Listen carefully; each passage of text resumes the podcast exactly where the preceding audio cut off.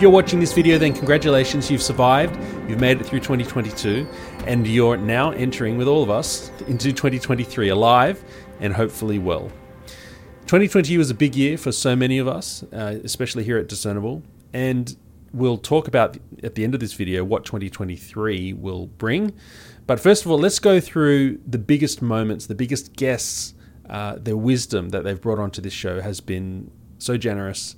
I'm very grateful for them to, to have, have done that for us. And some of the the key takeaways that uh, we have from these discussions. You may not have been able to watch hundreds of hours of our content, so we'll summarize some of the best bits for you now.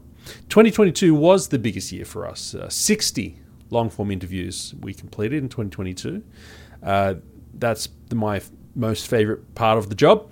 Uh, the People's Project. We did 23 episodes of The People's Project. We did 16 pieces of editorial content and hundreds of uh, segments cut down from these uh, big main pieces of content and published those across our socials and hundreds of short standalone pieces as well on our socials. We've held three town halls, one on business, one with Stanford's Jay Bhattacharya and Fitzroy, and one with Little Big Farm on self reliant living. We've launched our own cultural brand, Team Human. We've created and started to sell our uh, USB time capsules in those handmade boxes. We've uh, begun work on our quote Bible to be published in the first half of 2023. Uh, but most importantly, these conversations. We've learned a lot, we've changed a lot, and we hope that you have too. Let's go through, uh, starting from January 2022, uh, the interviews that stand out most to me and the lessons that I've learned. AFL to- star Tom McDonald came on on the 12th of January. This man is a AFL star from the Melbourne Football Club, uh, colloquially called the Demons, and he came on and he.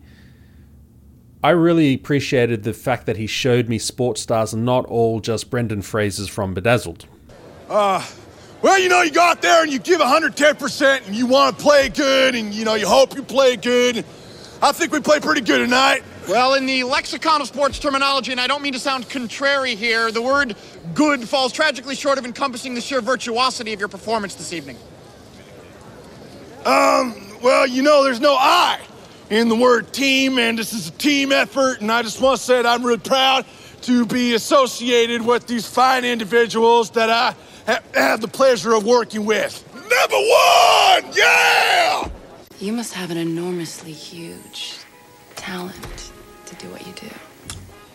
Well, you know, you go out there and you just give 110%.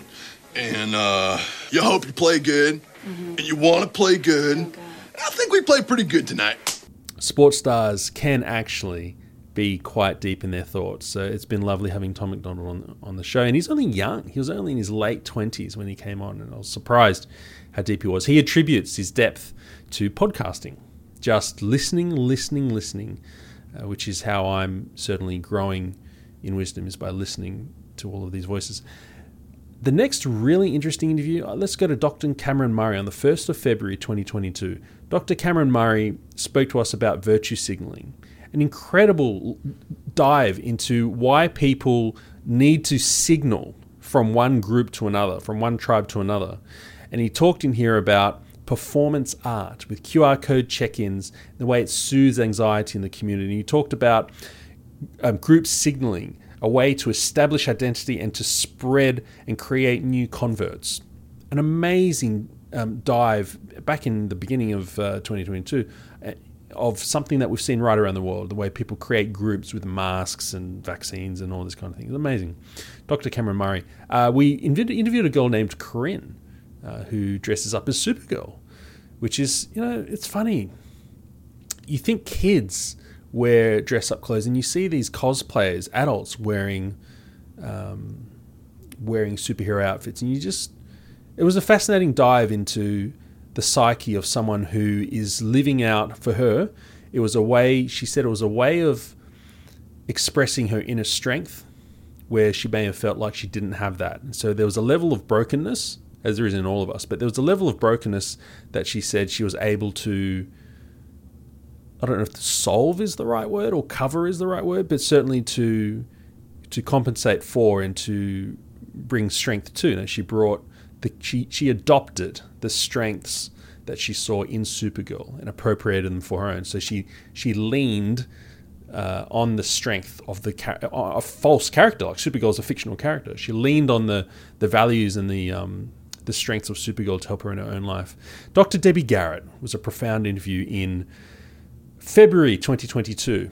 She she has done a lot of her PhD work was on she's she's a registered nurse. She, her PhD work was on uh, alarmism around abortion, and specifically the way that the, the warring sides of the argument will use alarmist gate. She calls it alarmist gatekeeping, and she just talked about the way how alarm it was used in a manipulative way where you would shut down debate without even looking at the substance of the topic. So that was more complex than I'm able to describe here now, but it was a very good interview in the sense that she applied the alarmist gatekeeping she saw around the abortion debate to the COVID 19 messaging. And she really took apart some of the way the alarmism was pushed through government uh, for COVID 19 and how anyone who spoke out against it was lambasted. Uh, cosmetic surgery and self identity on the 21st of February. So, this was fascinating. This is with the owner of a hair transplant clinic uh, in Sydney, Melbourne, Brisbane, like a big one, one of Australia's biggest. And I put him side by side live next to Dr. Ben Buchanan. Dr. Ben Buchanan is a clinical uh, psychologist and academic, and he focuses on body dysmorphia, body dysmorphic disorder.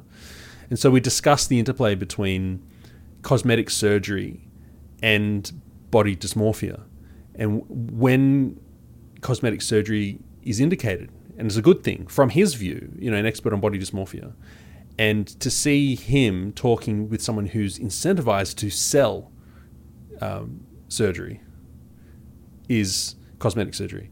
That was a very interesting interplay. Uh, they ended up being quite good friends. Simon Hill, The Proof is in the Plants, February 2022 again. This man is a vegan. Uh, he often takes the meat loving experts to task, and he's very focused on data and studies, academia, and so on. This man I found one of the most honest, intellectually honest people I've ever interviewed. It wasn't so much about his uh, his his facts and his position, though. If you watch that interview, he's he's quite well rounded. He can defend his position very very well. It's quite convincing. Uh, it was the fact that when pushed he was intellectually consistent. He was willing to lay down. So at the end of the interview, I asked if he would lay down his hardcore devotion to veganism, uh, if uh, vegetarian or veganism. I think he was a vegan, definitely vegetarian, but if he'd be willing to lay that down in the face of alternative evidence. And unlike every other vegan I've ever spoke to, he, he was like, "Yep," in a heartbeat. He's ready to um, follow the science wherever that leads, and he's one of those people who he ends up on in some ways on the side of the mainstream science that says plant based is better than having meat, animal products, but he doesn't get there through dodgy short circuiting of discussions and ad hominem attacks and logical fallacies like that and straw man arguments and, and dodgy science. He actually goes in and makes criticisms of all sorts of science, and his conclusion is on the side of, of the proof is in the plants. He was a fascinating uh, honest, honest man to talk to. I really like him. Andy Anderson comes in on 9th of March. Andy Anderson is a, a bodybuilder champion. Uh, he owns multiple gyms. You know, he's a real high achieving kind of entrepreneurial guy, but with beautiful white teeth. But the thing that shocked me, the way he's the only person to come into the studio or on Zoom to carry such a high level level of energy positive energy. And I don't mean just, yoo-hoo, everything's good. I mean high agency behavior, internal locus of control. He, he, he oozed and exuded this sense of my life is my responsibility. And he didn't blame anyone for anything. And he took responsibility for his the way he entered the room. He told me in the cars on, on the on the way in, sitting in the car, that he was uh, taking responsibility for his mindset and the atmosphere that he would create by coming in to our studio and making sure that he was a positive influence through the entire interview. And he was. And interviewing him, there was so much energy, so much real, genuine, uh, positive uh, to his, his body language, to the words he chose, to the to the stories he told. Uh, it wasn't fake. He was very, very um, charging and encouraging to be around. And after that interview, I thought that's the kind of guy I would like to hang around. Uh, because that rubs off on you, you know. So if you watch that interview, you'll learn a lot about his business. So there's a lot about just business struggles and COVID struggles and how to press on despite setbacks in business worth watching if that's up your alley and getting some of that positivity to rub off on you. Uh, Dr. Gilbert Berdine, Berdine, he was interesting from the US via Zoom. In April 2022, I spoke to him and he he pulled no punches. He went in and talked about how the science trademark is a religious cult, and he did, he talked about the way that some of this the um, you know, the priests of old have been replicated into the scientific establishment now. Uh, so he was he was really cool because he didn't mince his words, he didn't hold back, and and a lot of us, including myself, but a lot of my guests, have had to uh, hold back uh, in, in some of the stuff that they say. This guy went for it. I really liked him. Uh, who else we've got there? There's some there that I don't want to talk about. There's some interviews I don't want to mention. Here's a good one. Behzad Niksad, May, 8th of May 2022. Behzad Niksad is a data scientist and he came on to talk about bad modeling and the religion of science. And he told an amazing joke about a donkey. In my background, I'm from Afghanistan um, and, and the region, the wider region there, we have, um, we have a set of jokes. Uh, yes. Uh, and these jokes are uh, meant to actually impart philosophical ideas to people. Mm-hmm. And uh, one of them is that someone comes along uh, to their neighbor's house and asks to borrow the donkey and says, Hey, can I borrow your donkey? Mm, yeah. And uh, the person doesn't want to lend their donkey to, to the neighbor. So he lies and he says, Oh, I, the donkey's not home. I already gave it to someone else. And in this exact moment, the donkey makes a noise from the back of the house. I like it. So the neighbor kind of looks puzzled and the man says, Look, we've been neighbors for like 10 years. Who are you going to believe, me or the donkey? this is like what we're going through. Yeah, go on. Yeah, yeah, exactly. So, you know, don't believe your ears, don't believe your eyes, don't believe your senses, don't believe your common sense. Believe the experts. That's a very good joke. And that's exactly what we've been seeing uh, throughout the pandemic this sense of close your eyes down, close your ears. Are you going to trust what you see and what you hear? Are you going to trust me, the expert? And most people in Western nations said, yes, we'll trust you, the expert, and we'll shut down our eyes and ears because you know better than we do. Uh, next cool interview I thought was Jacob M. Uh, Jakub Mchangama. Jacob, or Jakub, is what you say, pronounce his name. Jakub Mchangama is the founder of Justitia, a think tank institute, and I think it's Denmark. Uh, but he's one of the world's foremost experts on free speech. So many people say that's free speech. They don't understand what free speech means historically, legally, or culturally, right? They just say, oh, I should be allowed to say anything, free speech. They, they don't even know where it comes from historically. They don't understand what the legal uh, ramifications are for it now. You know, the fact that it protects um, government impositions on speech, not private impositions. Uh, and they also don't understand the cultural position of, of, free speech. He does. So he has a book. What's it called? Free Speech: A History from Socrates to Social Media. And in this book, he chronicles the history from the bedrock, uh, the history of of free speech, which he thinks is the bedrock of democracy, uh, and all the way through uh, to where we are today. And the most interesting thing he said in that interview, I think, was when he said minority groups really need to take a principled stand when it comes to free speech, not a convenient stand. Okay, so if you think about, and I'll explain why, but if you think about the Greens as a political party, who often stand up for things that we might agree that are, are quite good and quite important, especially when they stand up for minorities. But the thing is, they often will stand up on a transactional or a political uh, majority kind of a position rather than a principled position, and that's and you can see that when the, they, for example, they'll stand up for protests in China against lockdowns because the lockdowns are too severe. But when lockdowns are in Melbourne and they're too severe and people are protesting, they malign everyone there as an anti-vaxxer, right? So that's not a principled stand. because it's contradictory. It's political. Jakub says it's very important for minorities to take a, a, uh, a principled stand on free speech because the majority an unprincipled stand, so just just conveniently taking the tyranny of the majority currently supports your position. Let's say uh, you want um, trans rights and you're trans, great. Now he says, if that's the majority position to support trans rights now, and you you stand on it because it's the majority position and you push it through, what happens when the majority changes? He says you're only one one political decision away from losing those rights.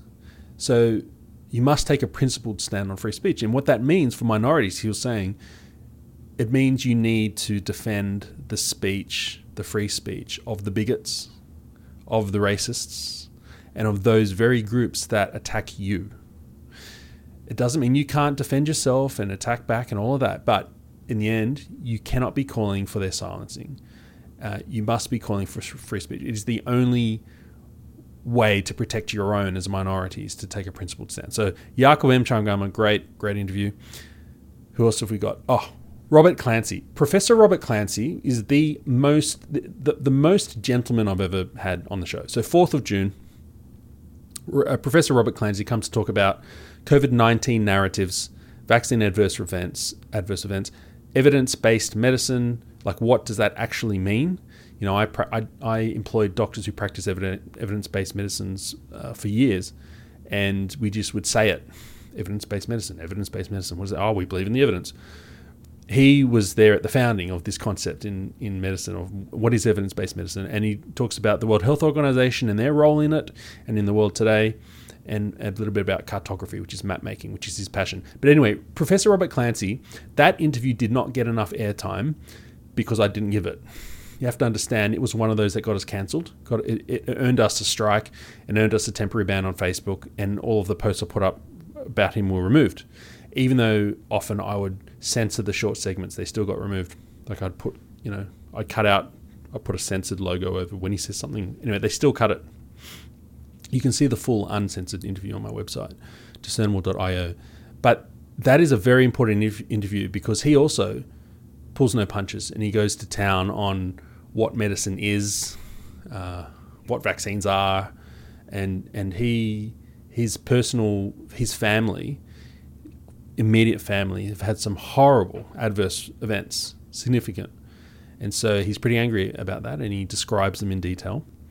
Uh, and after the interview, he uh, emails me uh, a few times, and one time he says, "Oh, I, I he was disappointed in himself that he could have given a much better interview. It's an amazing interview, but just his level of self reflection and, and gentleman trying to do a good job for me. I'm not used to that. Usually we're trying to do a good job for the guest. He was the first guest to really be so selfless. Anyway, I'd love to have him back on. He's an amazing, he speaks very well too.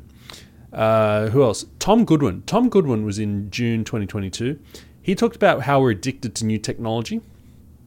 And he's an interesting guy because he works in the uh, corporate tech sort of space, and he often comments, mainly on LinkedIn, but he commentates on new tech coming in, and he brings a real fresh approach to it because when we get so obsessed with technology, uh, of, of embracing the new for the sake of the new, you can lose sight of its core function. So he, for example, you know, he he raised the example of a, a um, sh- I think it was a shopping center, and in the window it, you know, put the opening hours, just a sign with, you know, we're open Monday to Friday, 9 a.m. to 6 p.m., whatever.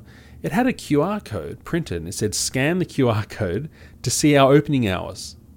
And so that was, you know, QR codes were all the rage back then. And so they were using that as a cool, novel technology, making it more difficult for the person just wanting to see the opening hours of this center that I'm standing in front of. You have to scan a QR code, code now to see it in one sense, you could argue, okay, it means they can change the opening hours quite easily on the website because they've only printed the QR code everywhere. But as you can see, the utility of it has been sacrificed for the uh, the coolness of the new tech. So he, he often um, goes into all sorts of new tech now with banks and online banking and and and um, crypto and a whole bunch of other things. And he, he's just waving the flag for human centric, um, utility centric deployments of technology, not uh, virtuous, signally type, look how cool this tech is, which a lot of banks do.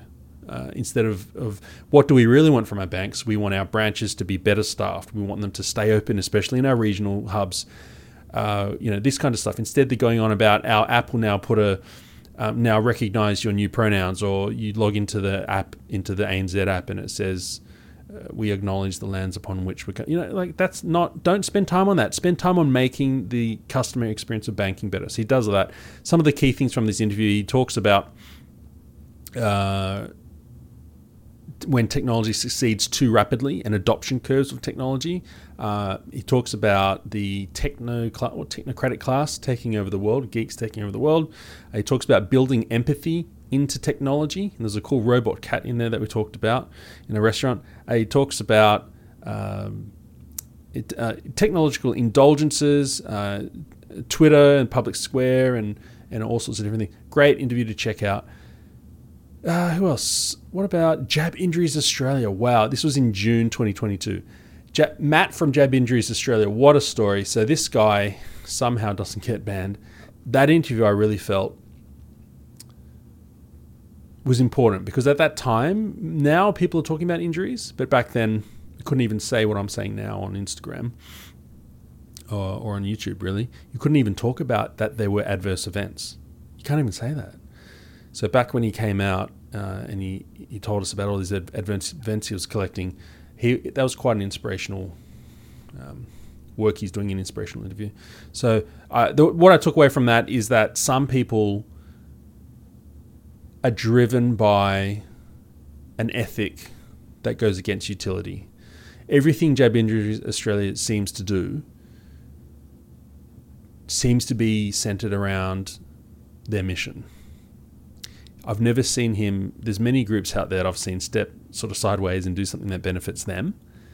But every time he does a, a, campaign or he says we're doing this, we're doing this, we're doing flyers, whatever, he seems to be just dedicated to to the mission of his, his business, which is amazing. Alex Washburne is a scientist. He was on in July 2022. Alex Washburne talked about Fauci trees and the uh, Fauci trees that kill the saplings of science. So this idea that science is really fragile in terms of saplings. So you have a new idea, might be Semmelweis saying we should wash our hands before delivering babies and after touching dead bodies. It's a it's a sapling idea, very small and weak and easily dominated.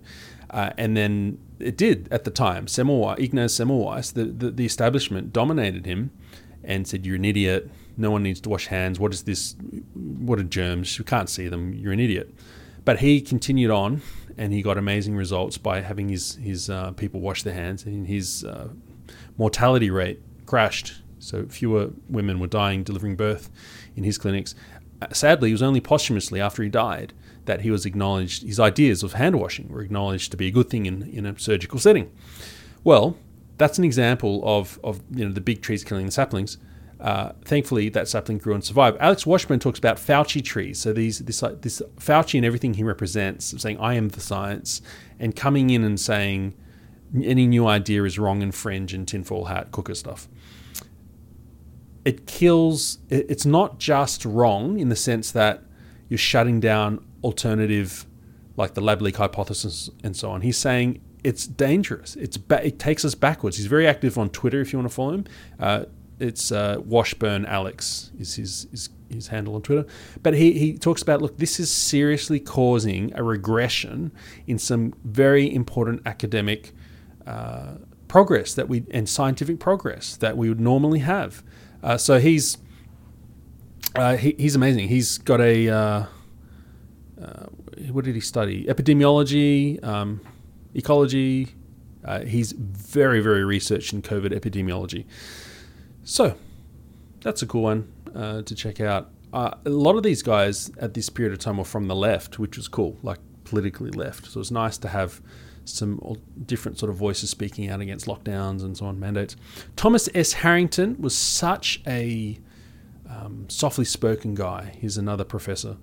Uh, he 11th of July 2022. Thomas S. Harrington talked to us about the worldwide Milgram experiment. If you haven't don't know about the Milgram experiment, uh, it's it's an infamous experiment uh, where ordinary people are pushed to commit extraordinary atrocities by authority figures. Um, what's that quote? Those who can make you believe absurdities can make you commit atrocities. Cool quote. It'll be in our quote Bible for sale next year.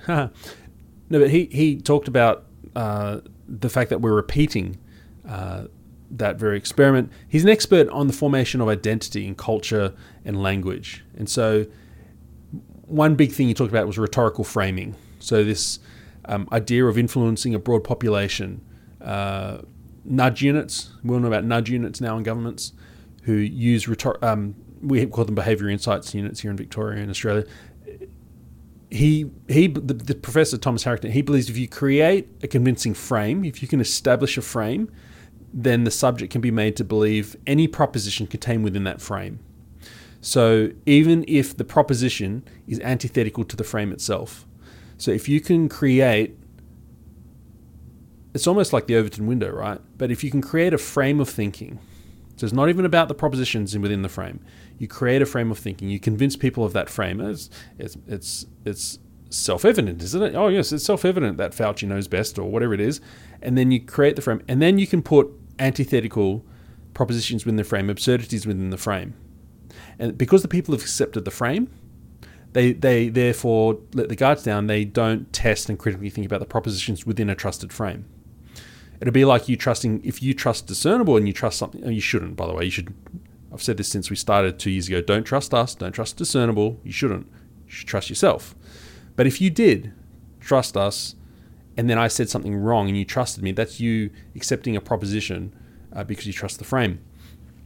We try. We do our best to to um, make it safe for you to trust us, but you know we all we all stuff up. Uh, and so, but he, his amazing thing was that even if the proposition is antithetical to the frame, and that's why you had absurdities, right? That's why people looked at some of the COVID responses and said, "Why you, are you so angry at me as I stand to sit at my table at a restaurant, but my, I haven't got a mask on? But as soon as I sit down at that table, just to the right of my leg, like it's I'm standing next to my table, waiting to be seated. You seat me at that table, I sit down, no mask. You're no longer angry at me." And then when I go up to walk to the, the toilet, I'm not wearing a mask. You're angry at me again. Like the absurdity of it. Anyway, Great interview about how to create a pliant population. That was Thomas S. Harrington. Professor Paul Frijters. He was amazing. He came on to talk about the madness of crowds. He's from England, a professor of well-being economics, uh, and he talks a lot about why crowds go mad during COVID. So some of the things we talked about, uh, the thing, uh, the um, loud loud voices for and against lockdowns, and where those voices will go after madness dissipates. Uh, he talked about how madness and crowds collapse and how to accelerate that collapse. Uh, he talked about opportunism within the WEF and the WHO during the madness. Um, basically, crowd dynamics. Uh, Paul Frijters, good man. Jeffrey Tucker, he was there at the beginning of the founding of the birth of the Great Barrington Declaration, and he founded the Brownstone Institute. Now, Jeffrey Tucker was a good interview in July 2022, where uh, he gave some background on how all the GB Declaration started, but really cool thing how he he combined modern things like gun culture in the USA and safety and so on with higher order thinking concepts. Like he was able he was he was a guy who was able to not just speak in the theoretical um, or the specialized. Like Alex Washburne is very good at speaking in the specialized. Jeffrey Tucker is very good at taking the specialized and translating it into the everyday. So, you know, when we talk about the libertarian apostates who sold out to government, or we talk about Scott Morrison's demon- demonization of non-compliance, or we talk about um, fake science pushed in Australia and laughed at around the world, and these are all very uh, relevant kind of ways of talking about some some more complex thinking. Uh, what's his name? Jeffrey Tucker. So Jeffrey Tucker, uh, that was a great interview. How about Claire Payne? So Claire Payne, August 2022 She's a medical journalist writing for doctors throughout the pandemic. Having employed doctors, let me tell you how it works. Doctors are normal humans. Surprise, surprise. Sometimes they're just as gullible as you and me. Surprise, surprise. Having employed so many of them myself, I'm telling you, often they're more gullible. One, because they're specialized, they're busy. But two, because unlike a lawyer or others who are taught to think critically, I don't think doctors are they they're taught to they're taught systemization, they're taught care, they're taught a lot of stuff. but stuff is not the same as learning critical thinking. Um, they're taught how to diagnose. There's a criticality in that, I guess. But in terms of accepting dogma, certainly there's this the Fauci trees that we talked about. There's this sense of the science. So she was part of that system. Clare Pain was writing the articles that the doctors would read. So a doctor can read. You go to the doctor and you say, "I read on Google that." I don't want to use a vaccine reference. Let, let's let's use one anyway. I think we can now. If you go to the doctor and say, "Listen, I read on Google before I get my um, Pfizer shot. I heard that sometimes uh, some young men can get cardiac um, adverse events." Where did you read that? Doctor will say, "Oh, on Google." Oh, I can't trust Google, right? But if they read that in the in the medical spectator, if they read that in any kind of these medical journal, medical magazine, not journals, just magazines, they have these circulars that they get thrown around to them like a trade magazine. If they read it in there, massive difference. And I remember this when I was I was never a doctor. I just employed a bunch of them, had medical clinics. And so when I would go and see another doctor, I couldn't say I'm a doctor, but I would say, "Hey, I'm not sure that what you're trying to prescribe me is best in this case. Why don't we try this kind of antibiotic or whatever?" They might say, "Oh, where did you hear that? Google." And I'll say, "No, I was reading the Medical Observer the other day, and one of the columns, just a little column, talked about how you know the prevalence of this blah blah blah and they and they would go oh well okay well then let's try it see that as soon as i said it came from the medical observer this circular there were many of them so she was writing those for doctors and she became ethically conflicted at what she was being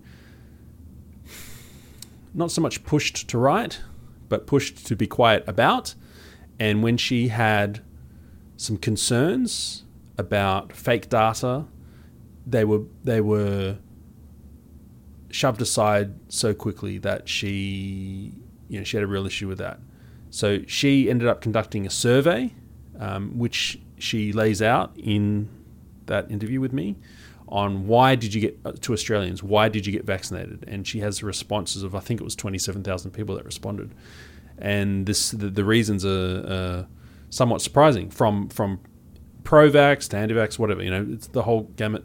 Uh, and then we talked about the biases biases that might be in her survey that she had to account for. But overall, it's still a very enlightening uh, work that she's done, uh, very uh, carefully spoken. Who else have we got? Uh, how about Professor Mattias Desmet? Mattias Desmet, August 2022. So he came up with this idea of mass formation psychosis, and I was determined in this interview to get something different out of him, not just to tell me about mass formation psychosis. Mass formation, he calls it doesn't like psychosis on the end. Uh, but the thing he was really interested in talking about moving beyond a rationalist, mechanistic view of man in the world, he calls it. So he thinks our society has a view of man in the world or a view of humanity to be the Enlightenment rationalist, mechanistic approach measurable, empirical, repeatable. And he said there's so much more to the human species that we haven't necessarily been able to prove or, or, or, or measure. But if we don't, we can end up in now what he's he doesn't describe it this way, but basically basically mechanistic and utilitarian hells, where he thinks you know, the whole world's gone mad, and we really are leaving behind an understanding of the depth of humanity beyond the rational and beyond the not so much rational, beyond the mechanistic, the measurable, you know. And he's not he, he's from what I spoke with him, he's not religious. He's not actually speaking to be you know to a, a, classical like a Christian view or a religious view. He's he's more pushing towards something something new. So that was a fascinating interview. You'll ne- you won't hear him talk about that kind of stuff in other interviews. Other interviews he just talks about mass formation. So that's a good one. Uh, Professor Norman Fenton in August 2022. He's a st- statistician.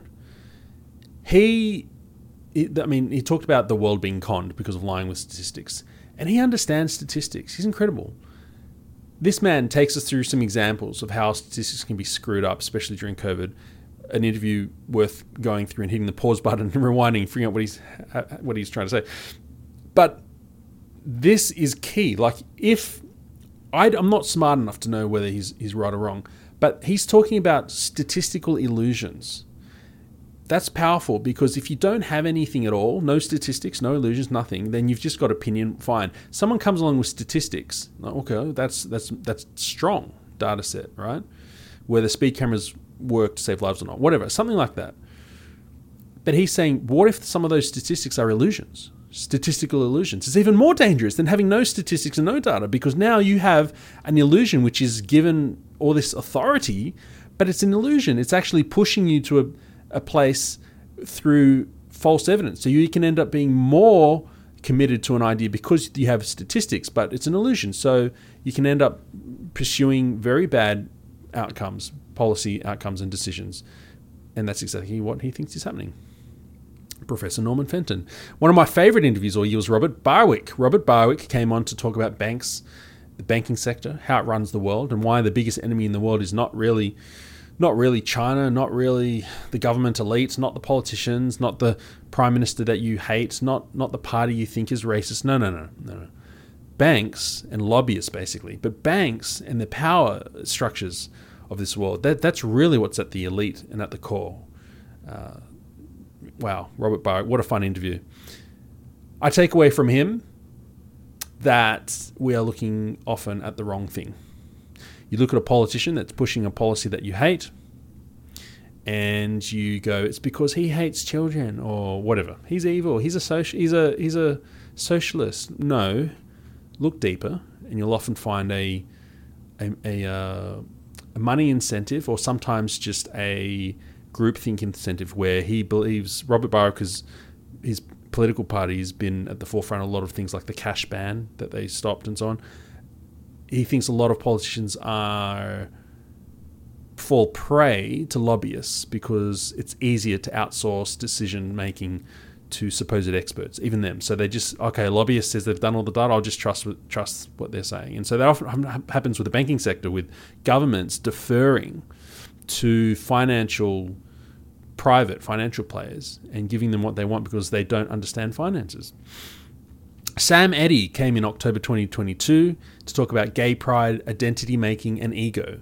What a fun discussion. I, he, I know him quite well now. We've become friends. I've had him on a number of times, three times, I think. And so I was able to speak a lot more, give, my, give some of my opinion, not for the sake of I want you to see my opinion, but because I wanted to put my opinion in front of him. He's a gay man. I didn't know this until he, he said I'm gay on the show. But he, I wanted to put my opinion there and see what he had to say because I hate um, pride uh, mainly because you know pride in me. You know, I see my own um, shortfalls, but gay pride specifically. I had all pride, but this Pride Month, you know, I was railing against Pride Month. So, and he was gay, so he came on to talk about uh, Pride Month and whether it's good or not. Uh, Zuby came on in October 2022. My takeaway from Zuby is exceptionalism again, kind of like Andy Anderson the popular stuff to talk about Zuby, I don't want to talk about. What I want to talk about is his ethic. Very, very high. Work ethic. Whether it be physically or work. And persistence. That was very impressive. I was very impressed by that. So, yeah, watch that if you want to have some of that rub off on you. Professor Ben Mol came on from Monash Health. He's a gynecologist and, and a professor in, in medical. He specializes in medical interventions that was amazing. Really liked having him on. He reveals some stuff that, okay, so here's the deal with Professor Ben Mol. Just like many experts, they're a little bit outspoken in their field, and just like every, like I've been saying, the medical medical field sort of squashes them, says, "Oh, stop talking out of turn," and so when they're on camera, they have their views are you know they don't want to rock the boat too much, but they want to rock it a little bit. And this is many of them, including Ben. And so, unfortunately, the best stuff is not on camera. And that's deliberate. They, they, they, they refuse to. Because if they came out with their full views, and I think they should, but if they came out with their full views and rocked the boat too much, it can, it can backfire. And I, I understand the argument. Like, if you want to move, you have more of an effect if you move the needle by 2% successfully than if you try to move the needle by 30% and fail. So I get that. But anyway, the thing I took from that that interview is that there are good people on the inside of some some institutions that you might not think are that great, who are doing a good job uh, and are hiding some of their views, but they're in there. So, um, not to think of all mo- institutions as monolith- monolithically the same. Peter Fam, a human rights lawyer from Sydney, came in November 2022. Uh, he actually came a lot earlier than that. I was like three or four weeks late in, in publishing his interview. Uh, he had an amazing discussion with me for about two hours on self determination, on human rights, uh, and the foundation of human rights in ancient Egypt. This interview I found particularly Im- impressing on me because of the way he understood the agency of the individual. So he didn't just say freedom, freedom, freedom, as you see a lot of the freedom fighters doing. He talked about where does agency come from, and he's consistent on some of this stuff, like standing up for refugees or whatever. Because the, what you'll see often is you'll see that the right wing, for example, might be anti um, seeking asylum by boat, turn them around, whatever. But then when it comes to, say, lockdowns, they'll say, no, government shouldn't be whatever, we should, they should respect our freedoms or something like that. And without making a comment on those, the rights and wrongs of that policy, my point is they, they have arguments for each individual circumstance, but not necessarily an undergirding principle that informs each each thing they stand up for. So I remember the right wing standing up against asylum seekers via boat using utilitarian, utilitarian um, justifications. If we allow that, it'll be honeypot. It will cause more people to come, and therefore more people will die. But then when it came to other issues like um, during during COVID, th- the arguments for that would also be circumstantial, which is fine and, and can be valid and utilitarian. But it often looked opposite all of a sudden to what they previously were saying.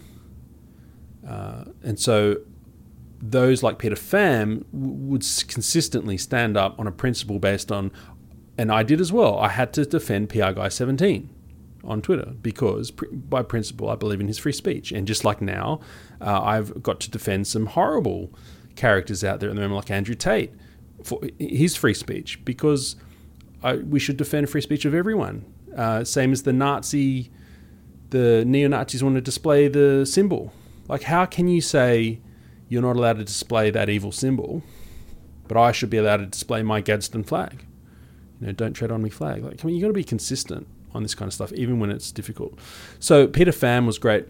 Uh, Robert McMullen. Rob McMullen came in December 2022 to speak about empathy and caretaking and why the right wing can't talk to the left wing and why uh, left wing people are. It's so difficult for them to accept an unjust outcome because it offends the very sense of of core humanity. You're not asking them to make a sacrifice. You're asking them to cut off their hand. That's what you're asking them to do. Cut off an appendage, and they just they can't fathom it. So if you say to someone, "We can't afford to keep to, to give everyone a free house," so some people will have to be homeless.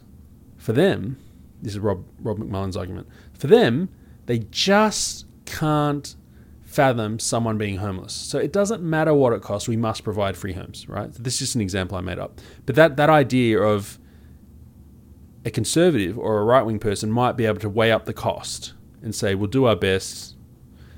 If we can't, we can't. If we can, we can. And we'll try and do more. We have to fix it. But the left will say, no, no matter what, we must provide free healthcare. We must provide free dental. We must provide free homes. We must provide safe, insert blank, because it's so important to them. So he really takes us into the mind of the right and the left and why they can't talk to one another. So that's a great masterclass in communication or lack of communication. And the final long form interview uh, we'll talk about is uh, on December 2022 was Luke Donnellan. Luke Donnellan is a Labor MP in the Daniel Andrews government. He was the roads minister, the ports minister, the um, social, what does it call it? Um, you know, when they take kids away, community services uh, minister. So high up. And we had a big chat about the election loss, why Daniel Andrews won, won so many seats, uh, where the threats are for the Labor Party and the Liberal Party, uh, how to talk to the electorate, who is resonating and why. And he really put on display a very effective and often utilitarian, but very effective um, way to approach politics and power and ethics and decisions. And I, I still completely disagree with him. But I can understand why what he's saying is so effective, so attractive, and more popular than, than my view or, or views of classically liberal people. I understand. He reminds me of the modern Labour Party.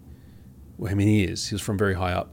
Uh, chameleon, able to adapt, able to give the people what they want. Just a brilliant masterclass in, in every liberal politician who failed in the Victorian election, so all of them. They, they should all watch that interview and look at how Labor is communicating and why he and Daniel Andrews and Justin Trudeau and you know the lefty type people why and, and Anthony Albanese in Australia the prime minister and, and Jacinda Ardern in New Zealand even though there's a lot of hate for them the middle mass of people buy into them. Why? Have a look at that interview Luke Donnellan so that is uh, just the 60 you know I just went through about 15 or so uh, amazing discussions. If you want to check those out, go to discernible.io or if on Spotify, we have both video and audio now on Spotify. It's all in the same file. Just click on it, it'll show you video audio depending on what you're doing at the time. And you can see all of these uncensored long form interviews. Amazing nuggets of wisdom. Amazing people that came on. Now, 2023, what's ahead? Well, we will keep doing uh, interviews. We'll do more People's Project. We'll do certainly do more live events. I'm really enjoying those. Keeping the ticket prices low. That's been fun. Uh, doing more town halls. Need to have some more sort of panels and, and, and discussions and try and get maybe uh, you know people like Luke from one side and then people like. Uh, Matt Guy or whatever from the other side and get them to talk. That'd be fun. Well, not Matt Guy, he's finished, but you know what I mean. Now, last year, I told you that 2022 is coming, and it's most likely going to be a darker year, and certainly I think it has been. And all we really need to do is find the lights, the metaphorical lights in that darkness, and just find them and hang around those lights. Where it's darkest, even a little tiny light shines brighter. And so I, I see that as 2022 coming our way. A darker year, but the lights will shine brighter. So just find the lights, hang around those lights, Get involved and support those lights. Fill your life with people who metaphorically are lights.